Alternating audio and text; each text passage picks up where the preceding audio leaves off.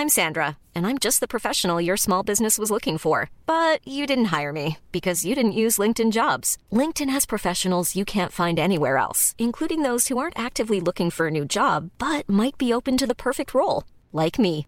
In a given month, over 70% of LinkedIn users don't visit other leading job sites. So if you're not looking on LinkedIn, you'll miss out on great candidates like Sandra. Start hiring professionals like a professional. Post your free job on linkedin.com/people today. Even on a budget, quality is non-negotiable. That's why Quince is the place to score high-end essentials at 50 to 80% less than similar brands. Get your hands on buttery soft cashmere sweaters from just 60 bucks, Italian leather jackets, and so much more. And the best part about Quince, they exclusively partner with factories committed to safe, ethical, and responsible manufacturing. Elevate your style without the elevated price tag with Quince. Go to quince.com slash upgrade for free shipping and 365-day returns.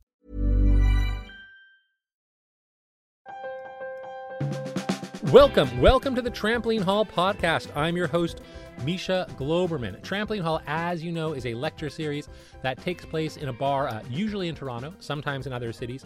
Uh, what happens is people get on stage and they give lectures on topics on which they are not professionally expert. They might be very smart, they might be really great people, they might know a lot about the thing, but it can't be their job to know about the thing that they are talking about. After each lecture, we take questions from the audience, and I do that. I run those questions. Me, Misha Glouberman. I do it myself. Uh, this, of course, is the Trampoline Hall podcast, which means in every episode uh, we go back through the Trampoline Hall archives and bring you an amazing lecture from the past, along with the Q and A. Uh, by the way, if you like this and you're in Toronto, you should come check out the show. It's great. Uh, get on our mailing list, sign up, and we'll tell you when those shows are happening. But that that is enough about this. Now is the time for this other thing. I will introduce to you um, this episode's podcast. The topic is The Porky Feast, and the lecturer is Laura Fisher.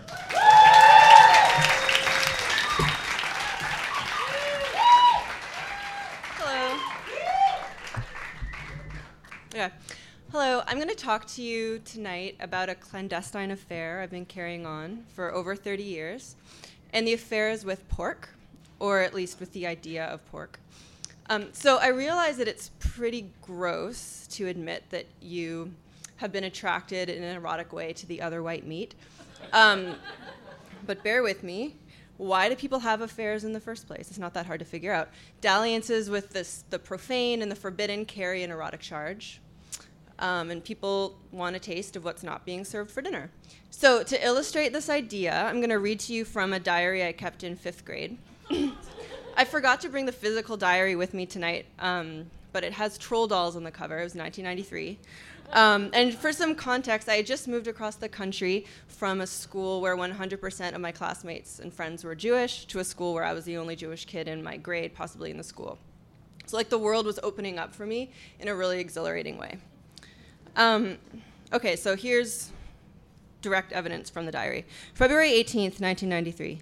Yes, all caps. At school, me and five other kids are cooking a Viking feast, and it will be pork. Yummo. I'm in charge of making apple cake and rice pudding. Okay, February 25th. Tomorrow we're cooking the porky feast. Yes. And then a whole page dedicated to a Star of David. February 26th, the next day. Today was so fun, the feast ruled. And then a week later, on March 1st, so it's days after the Porky Feast, but the event is still weighing heavily on my spirit. Um, March 1st. School was okay. I had no pork at all at the feast. Out of guilt, I suppose. Today I got bonked on the nose at gym. Ow. Julia wanted my phone number. I will never eat pork. Yuck.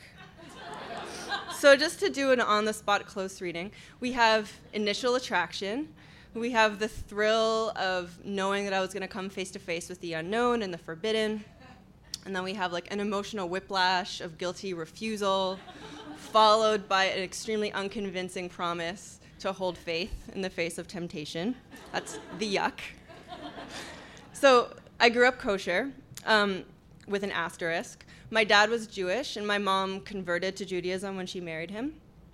And so conversion was like a very big event in her life, one that kind of fractured some of her family relationships. And so she decided to really, really go for it. Um, and when you become kosher, it's a way of marking conversion in a very material and concrete way. So much more concrete than like belief or devotion or something like that. Um, so for most of my childhood, our home had two sets of dishes. One of them we used when we ate anything with meat, and then one of them we used when we had dairy, which is just anything without meat. Um, all the meat that we ate in the house had to have a kosher stamp. It had to be slaughtered in a particular way in certain facilities. And so we couldn't eat pork or shellfish. We couldn't um, mix milk with meat in the same meal. Like, so you couldn't have a cheeseburger or you couldn't have a turkey sandwich with a glass of milk. So, um, but of course, I still knew that all of these tasty foods existed because I watched television and I'd seen how happy people looked when they bit into bacon. Like, I, I just really, really wanted to feel that. So, vacations were the big opportunity that I had to get very, very close to the forbidden fruit. Um, one time, my family was taking a trip um, in the Rocky Mountains. We were staying at a chalet. We went out for dinner one night, I was maybe eight or nine, and we all ordered hamburgers, all four of us. And um, I really keenly remember the way that the waiter looked as he came to our table. He had all four plates of hamburgers on his arms, and he was like so proud of how beautiful they looked. He was like a peacock in full plumage. And he comes to our table, and then we noticed that they all had cheese on them and bacon. And um, so I was immediately crestfallen because obviously my dad just immediately sent them back and asked that they be brought out again um, properly. And I also really remember the look on the waiter's face, which was like shock and bafflement, and then disappointment, and then something very much like sadness, which I myself started to feel. Um, and you know, obviously, this was an honest mistake. We were in rural Alberta, um, but my my dad really felt that, like, if you're talking about a food that billions of the world's population can't eat or won't eat because it's considered actually unclean, then it should be something that you at least double check about before you put on a person's plate.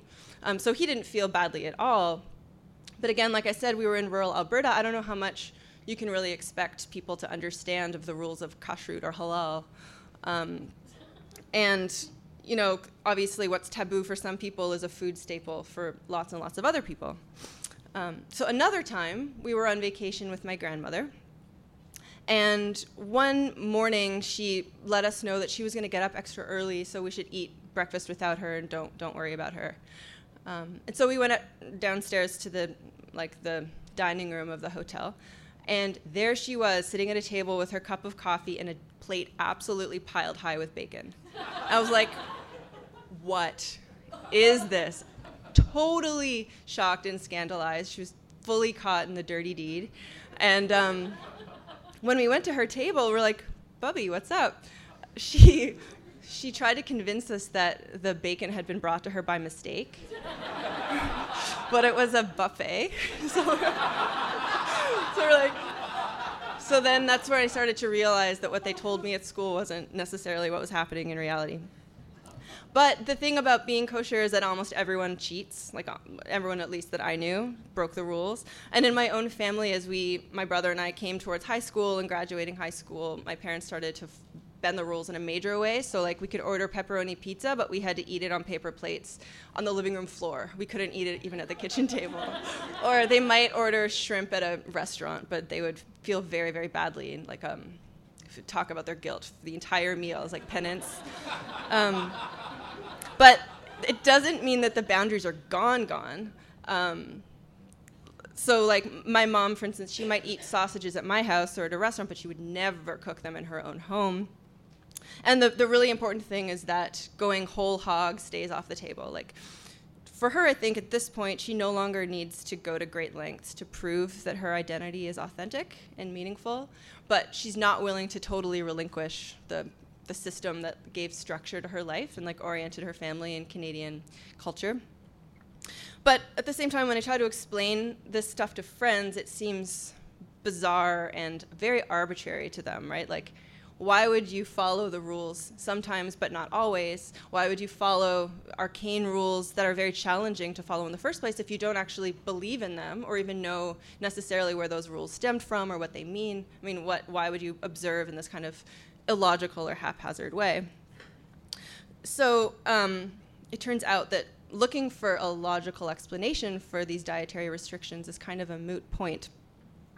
So here I need to give you just a very brief explainer on the pork prohibition. So, very brief.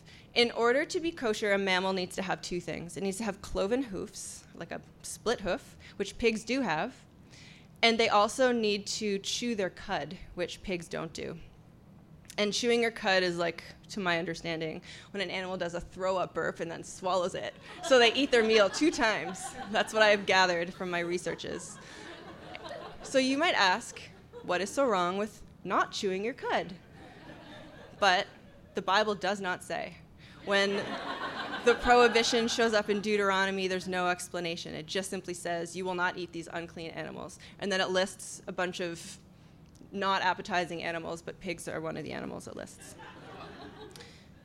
Um, and then I learned in my research for this talk that in the Talmud, which is a religious text that um, collects the writings of rabbis over thousands of years. In the Talmud, the, um, the mandate to keep kosher is explicitly named as one that is um, like supra rational or non rational, something beyond rationality or logic altogether.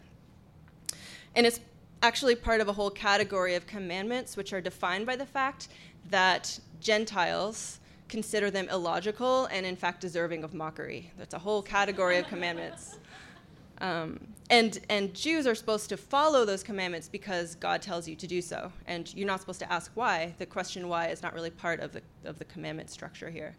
Um, and so it's kind of like a because I said so logic that passes down from parent to child.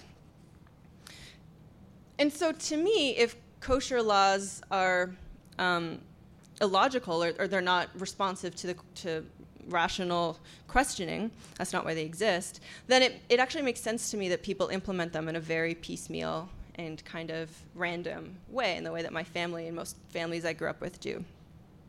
I think the point is rather to have some kind of a system for structuring your life and defining your identity.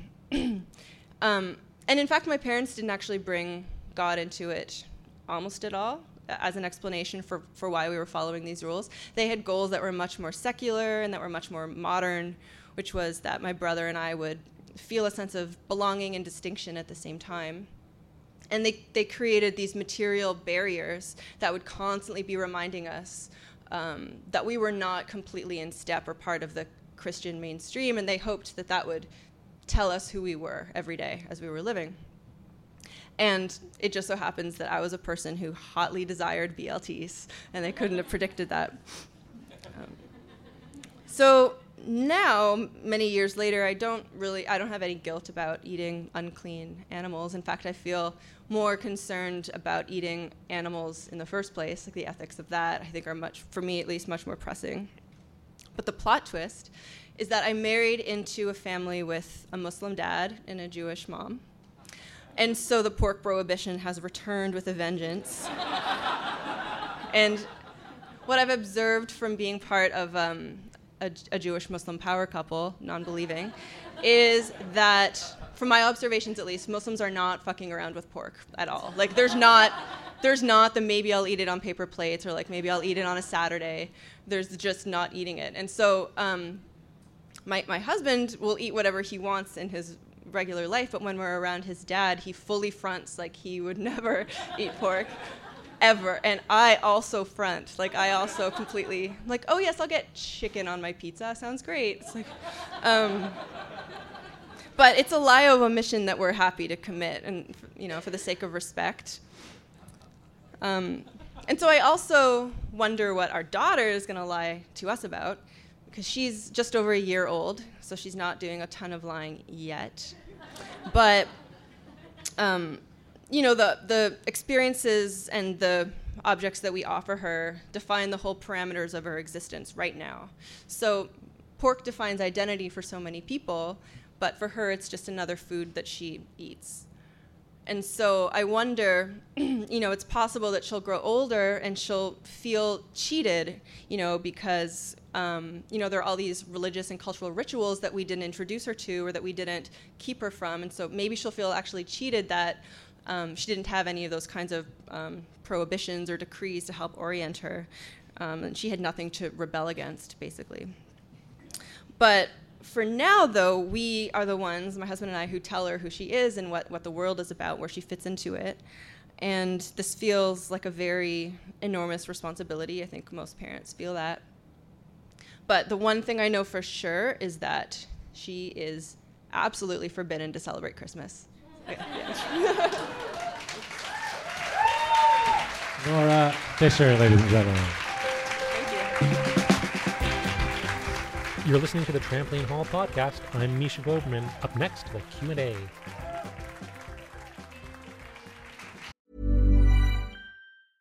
Ryan Reynolds here from Mint Mobile. With the price of just about everything going up during inflation, we thought we'd bring our prices down. So to help us, we brought in a reverse auctioneer, which is apparently a thing.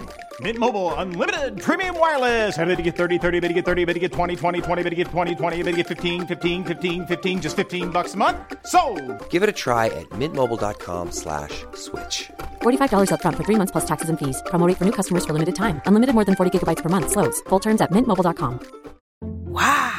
Nice. Yeah. What you're hearing are the sounds of people everywhere putting on Bombas socks, underwear, and t-shirts made from absurdly soft materials that feel like plush clouds. Yeah, that plush. And the best part? For every item you purchase, Bombas donates another to someone facing homelessness. Bombas. Big comfort for everyone. Go to bombas.com slash ACAST and use code ACAST for 20% off your first purchase. That's bombas.com slash ACAST. Code ACAST. Are there any questions? Uh, all the way in the back of the room. Yes, yes. Do you remember the first time you had bacon? Or anything? Well, let's start. Obviously, it was bacon. It was bacon, right? You weren't like, yes. right? I don't remember the specific time. I, I think I probably s- pretended I had to go to the bathroom and at, at like a vacation on vacation at a hotel, and then like snuck into the lifted up the silver thing and like grabbed. I Do you think remember? probably like, was it as good as you thought it'd be? Yeah. Yeah, bacon's really good. Man. And, like It for was. everybody, for if you're kosher, also if you're vegetarian. I've heard veg- vegetarians too are often like, well, but bacon. Yeah. It's like the one thing. It's like amazing. It's so good. So that so yeah, was that was it. So th- did that answer your question? She stole it. She pretended to go to the bathroom. She stole it. The story is apocryphal, but has an ecstatic truth to it. Anything else? Uh, yes, yes.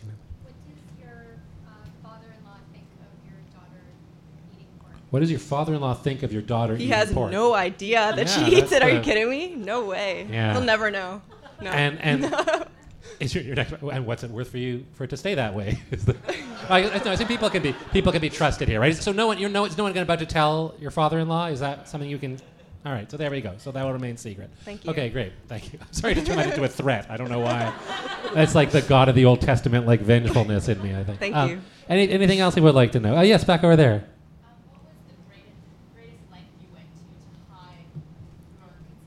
What is the greatest length you went to to hide your consumption of pork? Awesome. Yeah. to hide it. You know, I think the thing is that once I started eating it, I don't think I really hid it that much. I could never order it if my parents were paying up until, you know, like at a restaurant as a kid, I could never order it. But I think it all happened away from them and out of um, out of the sight of people who would condemn it. And so I think it just double life. I think it was just a double life. so just, a, just, just that life of like being of being an adult, basically, where it's like you can do things like if you're not around Right. your parents, you do it. And wait, and now I lost track. I'm sorry. Do you eat pork around your parents now? yes, I do. You do. You do. And Mhm. so when did that when did that flip? When does that change?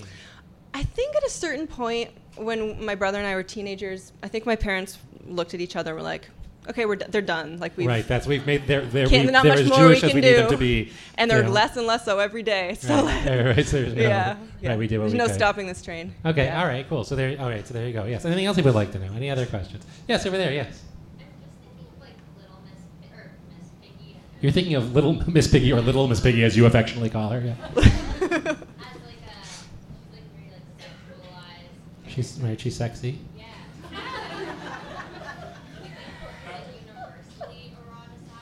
So do you think pork Ooh, is universally eroticized, as instantiated by that hot pig who dated Kermit, Little Miss Piggy? You know what? That's a really good question. Can you imagine if Miss Piggy were a cow, like Miss Cow? Like it just wouldn't. Yeah, I think there's something. There's something there. yeah. I don't feel that what makes the Miss Piggy character work is that our culture thinks of pigs as fundamentally sexy. I don't think. I don't think that's what's going on there. I- what do you think? What do you think? I, The clothing? I don't know. I guess I think part of the joke is that pigs aren't sexy, but she's like this, like hotsy totsy pig, even though it's not as sexy. So maybe I'm saying too much about what I think about pigs and, and hotsy totsiness in general, and I should just step back a little bit. But I don't know. I There's guess a jolliness to her sexiness, which is very pig-like. we can agree that she's hot for sure. okay. yes, uh, over there. Yeah. I don't think we answered your question, but I just got nervous. So yeah, we'll go over here. What's that? How else did you rebel? How else did you rebel is the question. Tatum. Well, What did you say? her name. Or her name? I thought it was like a new swear word that you. Tatum was your name. Okay. How else did I rebel? Do you mean against Jewishness specifically or generally? Just generally? Both. Okay. Um, you know, like the classic drug. I don't know, like I don't know, the, the, the tr- I don't know the trifecta of bad things that everyone does. Um, oh no, I know what it is. I have I have a clean cut answer for you. My my parents are classical musicians, and so I played violin as a child, and they very much wanted me to pursue that or take it more seriously than I did. And I think the big rebellion was when I quit violin and took up guitar. What kind of guitar did you play? What kind of guitar? Yeah, was it like what did you play? Was it like like rock and roll electric guitar? Or did you take like a classical nylon string? Guitar? It was um, it was an electric acoustic, so it could be plugged in. Oh, that's a, that's But it had that's the so chunkiness much of like an eating the bacon and your. It's like it can kind of go either way, right? Because it's like cl- like the acoustic guitar is sort of close enough, but Yeah. then you can You're learning a lot about me. yeah, yeah, slide. Okay, good. All right, good. So does that answer your question? All right, uh, yeah, that tells us a lot. Okay, yes, over here, yeah. Um, I'm hoping you've seen it, but what what did you and your husband, or did you and your husband have thoughts on the Master of None episode, where Aziz Ansari eats pork in front of his parents? So the Master of None episode where Aziz Ansari eats pork in front of his parents. We're assuming that you've seen it, and given I that you'd have. have, what did you? What are your thoughts on Um, the episode? It's been a while, but I think I remember thinking, "Cool, there's an episode of television about this." Like I think that's that's all I can remember. I think I liked it. Um, did something bad happen in it? Everything is tarnished in my memory now. I can't. I was talking about like kind of this lie of omission and like not um, eating pork out of respect. And I I don't eat beef around my parents because I didn't grow up eating beef, and Mhm. so for me it was very. I was like, this is really rude that you would do this in front of your parents, and I felt like it prompted a lot of conversation amongst my friend group. So I was wondering if you had any. I mean, I think the only reason that I ate unkosher things around my parents was because they did too. Probably if they themselves hadn't started slacking, then I would have been a good daughter to the end. But because they broke, I broke. So better that that than that Aziz Ansari character is still so still more because he does it just without. Yeah, you just like Right. is like I'm just gonna do it. I'm just gonna order the pork. Yeah, he's like sick of pretending Yeah. because he's an adult now. Right. Yeah. Okay. All right, there you go. So, uh, all right, uh, uh, oh, over there. Yes, yeah, sure. So, how would you uh, react if your daughter's future act of rebellion was embracing orthodoxy? What if your daughter becomes an Orthodox Muslim Jew? Is that if she embraces some form of orthodoxy and that's her act of rebellion? How would you feel about that? I would support her in any of her decisions as long as no one gets harmed. Oh. Unlikely to happen though. Unlikely that she'll make decisions that won't harm anyone. You mean? she, she, she's, she's, well, she's two years old, but you already sense that like harm, one year old, you sense that harm coming up in her. Is that the No, I it just I feel like she has a deviance about her. I don't see Wait, her how going did she that way. she was one? She's 14 months. She's got a personality. yeah. She has a deviance. What is that? What is that? How- Cheerfully, like cutely. Okay, all right. So you feel like already you feel like oh she's a rule breaker. Yeah, And I she's do. going to harm people. because that was the question. Is that? I would just be surprised, but anything could happen, and I would support her. Oh, so I see. She would, you would be surprised if she became Orthodox. Yes, I not if would. she. I see. I'm sorry. Okay. Yeah. All right. So okay, but you would support her. Okay. So there you go. Does that answer your question? Are you happy with the answer? Sure. Okay. Good. We'll talk Um, later. yes, back there. Yeah, back there. Do you remember anything else about the Porky Feast? Do you remember anything else about the Porky Feast? So I had just moved to this school maybe a month before. I was pretty much just like um, speed dating all the girls in class, like trying to figure out who's going to be my best friend. And I think I just remember I was happy with the girls who were in my group. That's all I remember. I but I don't remember. Obviously, I wrote that I was too guilty or I felt bad or I decided not to. I don't really I don't remember that feeling happening in me. I just relearned of it when I read the diary. Did you? Was it called? Did, was the Porky Feast the name you gave it, or the name that it had? Okay, it wasn't no, called it the was Porky it was like a Feast. vi- it was part of a unit on Vikings, so I think it had a It was just social called science. the Viking Feast. It was called a Viking feast. But you were feast. like, oh, this is the Porky Feast. Yeah. And, and do you think that the other kids knew? Do you know if the other kids knew that that was like a big deal for you? Were they like, oh, the Jewish Jewish girl's gonna eat pork? No, that was just like no, a private because when adventure that you were having. No, that was totally in- just inside. Yeah. Cool. No, when you're a new kid, you don't need to tell everyone all your stuff. You can Yeah, I just guess that pretend would be. to be. I, I have completely Yeah. misunderstood. That's what called what er, like childhood is like. Like, hey Yeah, guys, I'm really different. Yeah, that's not like not anyone's Yeah. strategy. Okay. No. So does that tell you what you know about the Porky Feast? Sure, it does. Yes, over there. Yes. Why doesn't meat and cheese get the same level of hype as bacon? Why does what? Uh, meat and cheese. Because you can't eat them together regularly in uh, kosher food, right? But no one ever talks about that. No one talks about bacon. He's like, why doesn't anyone talk about the meat and dairy prohibition? Why does bacon get all the press? Is that your question? Right. You're like, that's pretty right. So why do you think there's a reason for that? Um, Because it would kind of entail like just d- really wanting to have a glass of milk with your dinner. Like it isn't. It's not a desire that I think a lot of people strongly feel. I could be wrong. I think it's just it's less flashy, and it's just less desirable. And also, I can't remember why that prohibition exists. It has something to do with like laying in mother's milk, It maybe. you- it says you don't cook No. a calf in the milk of its mother. That's the- Yeah. I'm here for the Talmudic editions. Just Got it. whenever you're missing anything about the Talmud, the Kabbalah, that's sort of my main function Yeah. here. Yeah, don't boil Thank a calf you. in the milk Rabbi of its mother. Misha. Yeah, there Yeah. you go. So there, Um, that's why. I don't know. I think it's just less. It, it it doesn't it doesn't speak to desire in the same way that bacon does. Right, because don't eat a pig. He's like, I want to eat a pig. You're like, I didn't want to boil a calf in the milk of its mother anyhow. why? Why would I want to do that? Never crossed my mind. but I look at a lobster and I'm like, ah, ah, ah. exactly. Yeah. Fair enough. Uh, so who else? Oh, yes, over there. Yeah, yeah, yeah. Sure. Um, if not being kosher, what aspects of, of Judaism or Jewishness do you still hold? What aspects of Jewishness do you still hold? Oof. Okay. Well. Hu- Guilt. Guilt. I think there are certain like um, cultural personality traits that I have and that I appreciate in others. Um, Misha, do you agree? that that, that you appreciate Jewishness That exist, Sure, that yeah. treat- exist. Oh, you mean that there are? Yeah, that there are. Jewish. Sure, people Sarc- are Jewish. I mean, that's of where the- humor. Okay. Yeah. He's not going to help me with That's where the word comes um, from. Are there Jewish. That's what they're talking about. Yeah.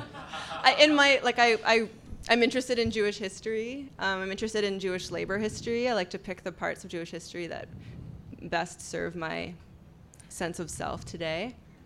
Um, Do you think of yourself as like religious in some way now? Because because being kosher is like a sign of not just being, not just like uh, whatever liking sarcastic jokes, but it's like a it's a sign normally of being in some ways connected to the religion. Do you Mhm. feel uh, connected to like the religion as opposed to just like the cultural identity? Like does the I mean, I grew up going to synagogue every week, so there are certain melodies, you know, like when I hear them, I feel connected to them. Right. Um, I'm not religious in, in the least, so Okay. no. All right, so no, so so so cult, so that cultural connection, But- but not the religious connection. Well, the lucky thing about being Jewish, and I think probably other religions too, but I can't speak for them, is that you can literally believe in nothing and like practice nothing and still be like, I'm that. It's me. You know, you, you can still you can still ha- have that identity or feel part of the culture without any of the yeah, that is the actual lucky practice. Thing. That is when I started that sentence, I was like, you don't hear the lucky thing about being Jewish is that it's not, but it's true. That is the lucky thing about being Jewish. Yeah. No one ever talks about the luck of the Jewish, but that's what it is. That's what, that's what, that's a, for, I don't know what reasons media that should be obvious, but yeah. Um, anything, any other, any other question? Any, yeah, uh, yeah, back there, yeah.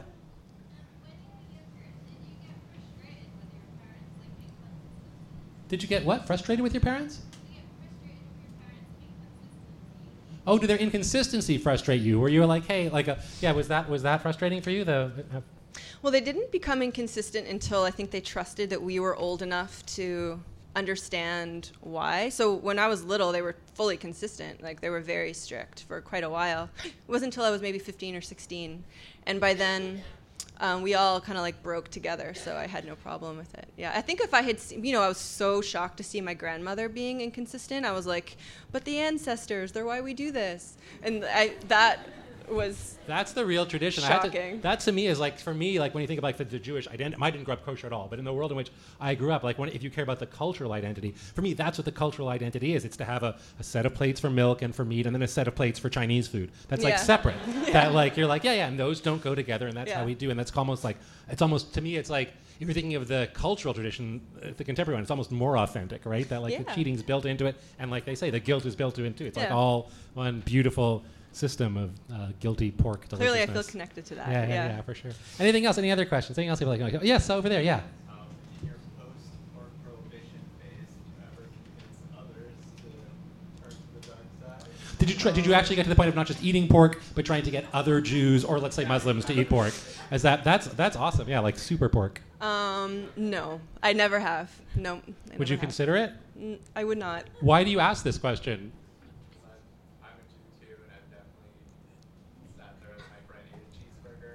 So you're a Jew who specifically tries to get other Jews to eat cheeseburgers? Is that your like? That's your like?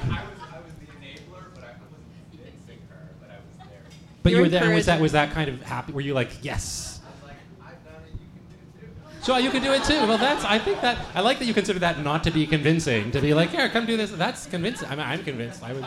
But yeah, that, okay. So uh, so you haven't done that, but he has. Uh, I don't know. I don't know what the question is there. Would you? Does that seem like an appealing thing for you to try to? Or even as a kid, were you like to other Jewish kids, like, oh, you should eat bacon? Um, I don't think I ever did actually. No. Oh, there you go. What about when you were at, innocent. when you were at the Jewish school? Did you eat? Had you never? Did you eat no pork at all when you were at the Jewish school? No. No. No. So did no one eat pork at the Jewish school? No. No one. Wow, no one ate pork. No one ate pork in the whole Jewish school. Zero. Well, probably Zero. secretly in their Secretly, families but they as, were. But as you know, if there was no, pub, no one was like, "Hey, let's go behind the school. I've got a, I got a Slim Jim." Like no one was like, No, no. In fact, the school had uh, like catered meals that we ate. We couldn't bring food from home into the school, so no one's home food or like home meals were part of the day. Like Wow. we didn't bring our own lunches or anything because peop- they knew that you couldn't actually mandate that people be kosher if you let people bring food from home. sure, So sure, yeah, sure. we didn't okay. see each other's home food that much. It was. Right. Okay. So there's there you go. So no, she hasn't. She's not about to start. it's morally questionable what you're what you're doing. I never said that. Anything else? Any other question? Oh, yes, all the way over there. Yeah, yeah. You still support what? Into business? Christmas. I'm sorry, I, I can never tell the two apart. The question is, the question is, would you support her da- your daughter if she got into Christmas? Well, I mean, she's definitely going to, right? Like, Yeah. I don't think it's going to be avoidable. So, Yeah, what are you gonna do? What I support, I don't know. We're really stressed about Gotta it. figure it out We now. don't know what to do at all. She wants a tree, Santa Claus. Maybe she wants a little Jesus in there too. A little Jesus. She's like she wants both on the tree.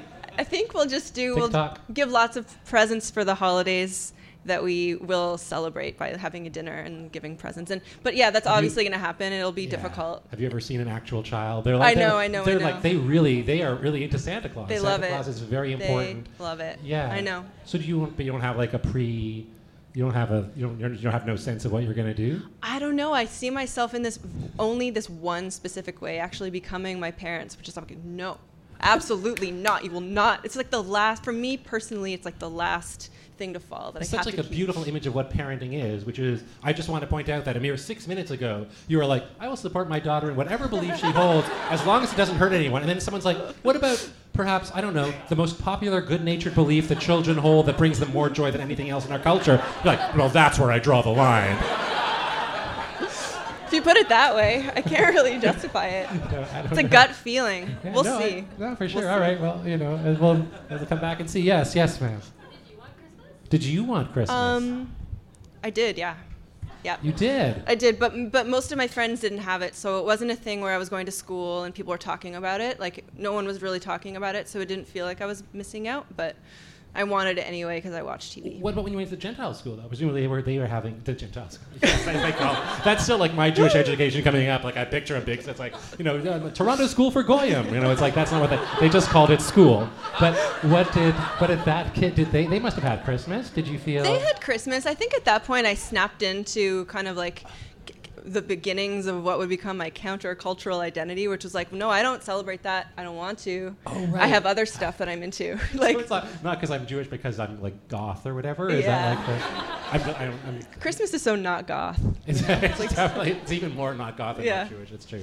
So, so, so for you, it was just like you were just enough of a teenager that you could just ignore Christmas. Yeah, I just like And- quickly became a teenager and just too cool for it anyway or whatever. Too cool for Christmas. Okay, so there you go. So went from too Jewish for Christmas. You guys are making cool me so anxious about Chris- Christmas. You should be very. I have a little boy, and I'm. I don't care a lot about being Jewish, but I care a lot about being atheist. And when he comes home and he's like, "Daddy, Daddy, what about the invisible man in the sky who's going to bring me presents if I'm good with a beard?" I'm like, "Ah."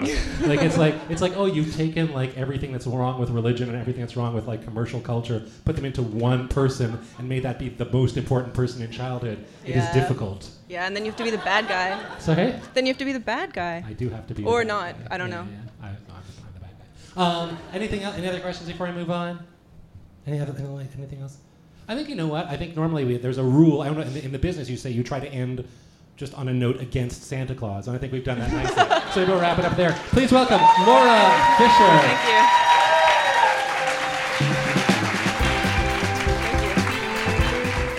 Trampoline Hall was created in Toronto in the 21st century by Sheila Heti and is hosted by me.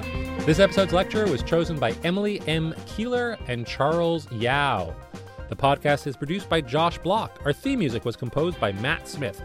Our coordinating producer is Kate Bars. You can subscribe to the podcast on iTunes or your favorite podcast app. You can also find us on Twitter and Facebook.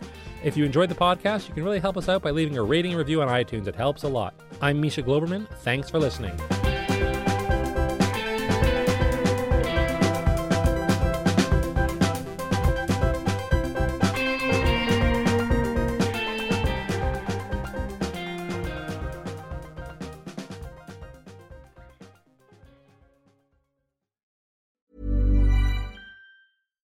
Hi, I'm Daniel, founder of Pretty Litter. Cats and cat owners deserve better than any old fashioned litter. That's why I teamed up with scientists and veterinarians to create Pretty Litter. Its innovative crystal formula has superior odor control and weighs up to 80% less than clay litter. Pretty Litter even monitors health by changing colors to help detect early signs of potential illness. It's the world's smartest kitty litter. Go to prettylitter.com and use code ACAST for 20% off your first order and a free cat toy. Terms and conditions apply. See site for details. Planning for your next trip? Elevate your travel style with Quince. Quince has all the jet setting essentials you'll want for your next getaway, like European linen, premium luggage options, buttery soft Italian leather bags, and so much more. And is all priced at 50 to 80% less than similar brands. Plus, Quince only works with factories that use safe and ethical manufacturing practices. Pack your bags with high-quality essentials you'll be wearing for vacations to come with Quince. Go to quince.com slash pack for free shipping and 365-day returns.